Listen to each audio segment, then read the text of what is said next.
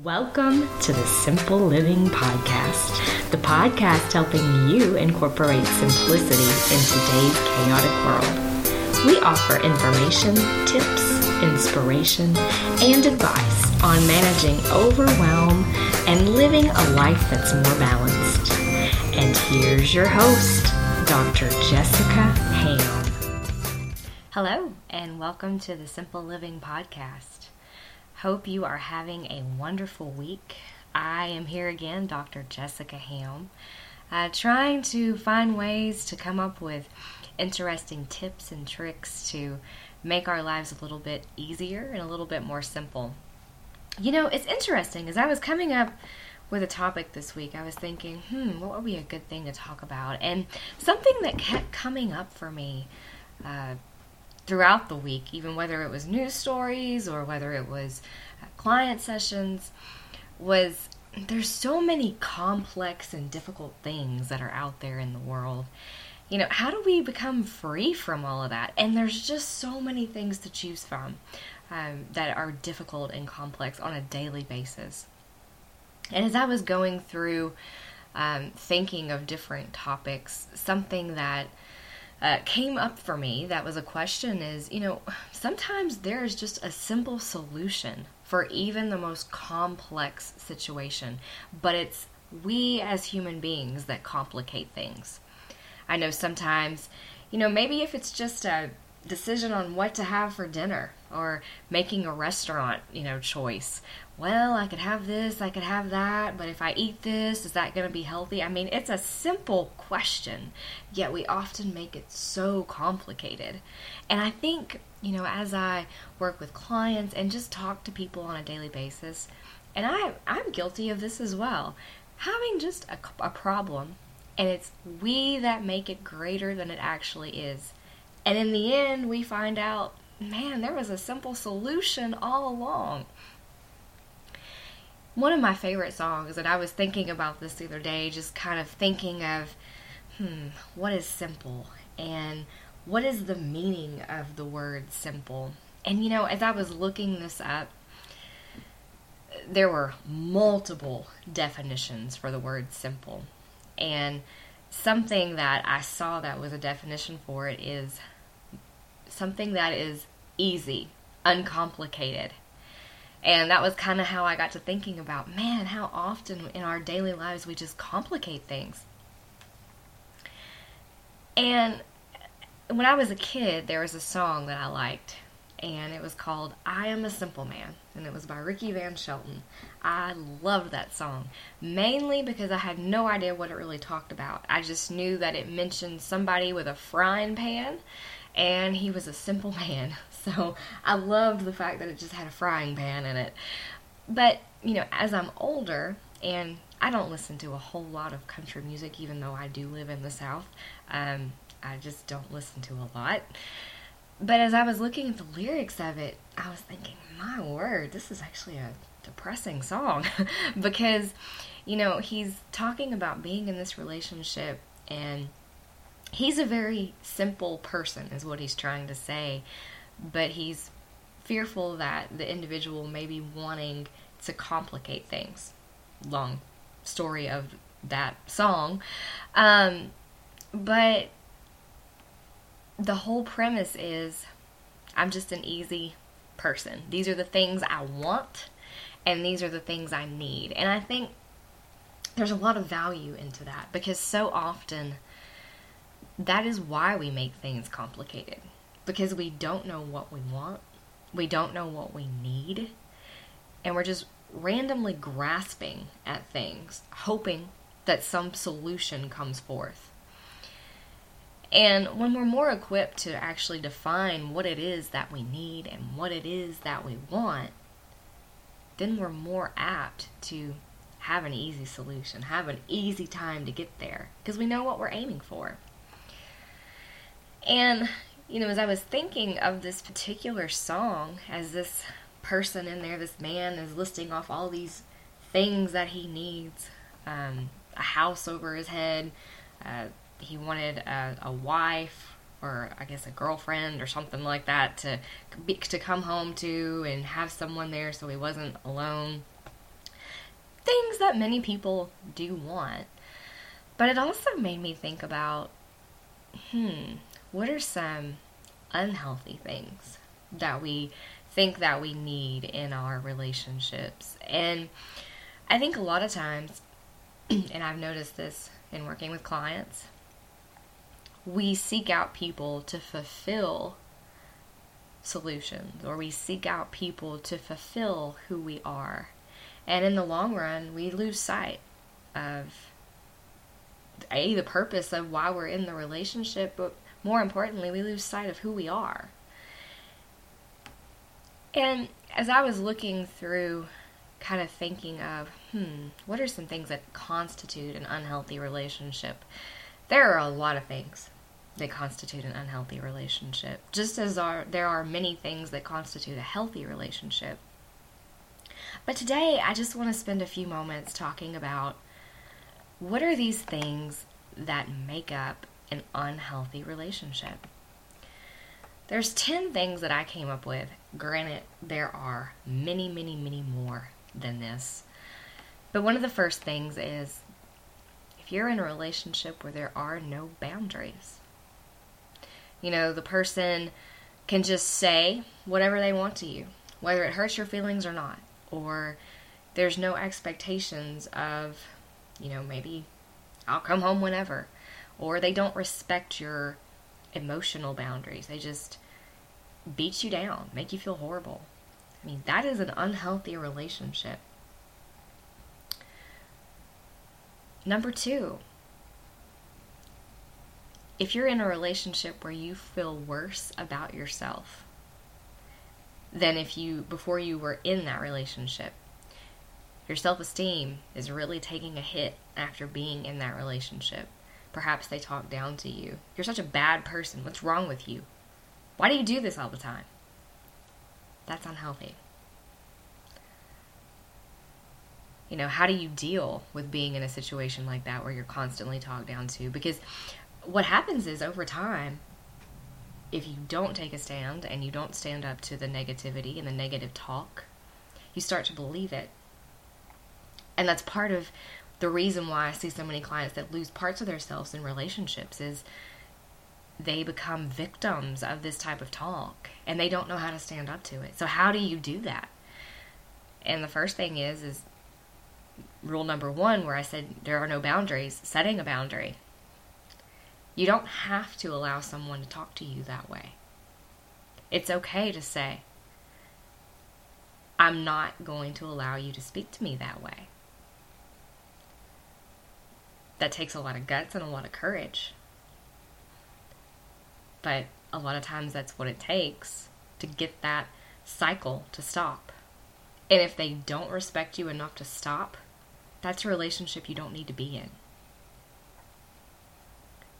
Number three, when you argue with the person, there's never a resolution. It's only blame. Well, all your fault. What type of relationship is that? Nothing ever gets resolved. You never get the benefit of maybe have being heard by another person and having them maybe understand your perspective. You don't have to agree on it we can each have our own thoughts and opinions about things, but coming to an understanding that this is the way I feel about things and you're allowed to have the way you feel about things. If it's based on making a decision, where is the compromise? Why can't you make the decision together? But an unhealthy relationship is where you just argue and argue and argue um, I've seen arguments, you know, go on for days and weeks with some couples where there was just a completely unhealthy relationship, and it's usually over something so petty. Number four, you began to lose interest in things you once enjoyed. So going out, maybe you like to go out and walk in the park, or maybe you like to go to, I gotta throw out my yoga out there, maybe you like to go to a yoga class.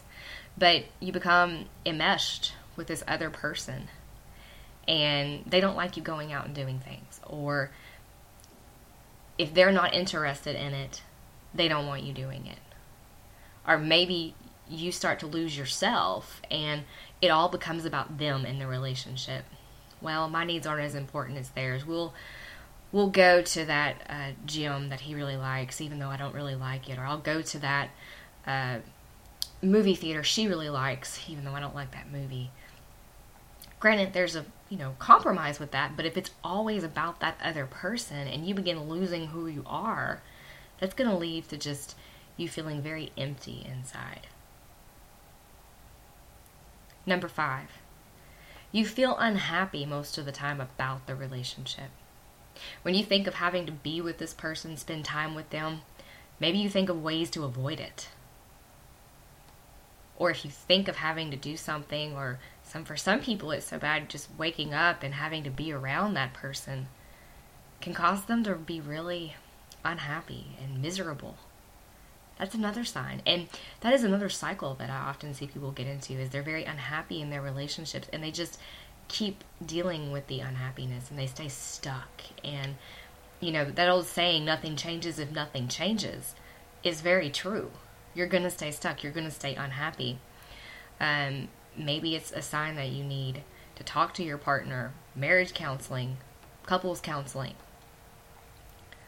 Sometimes just dialogue can help, though. And many of these two you're going to find run into each other as far as like this one, number six, you feel unheard.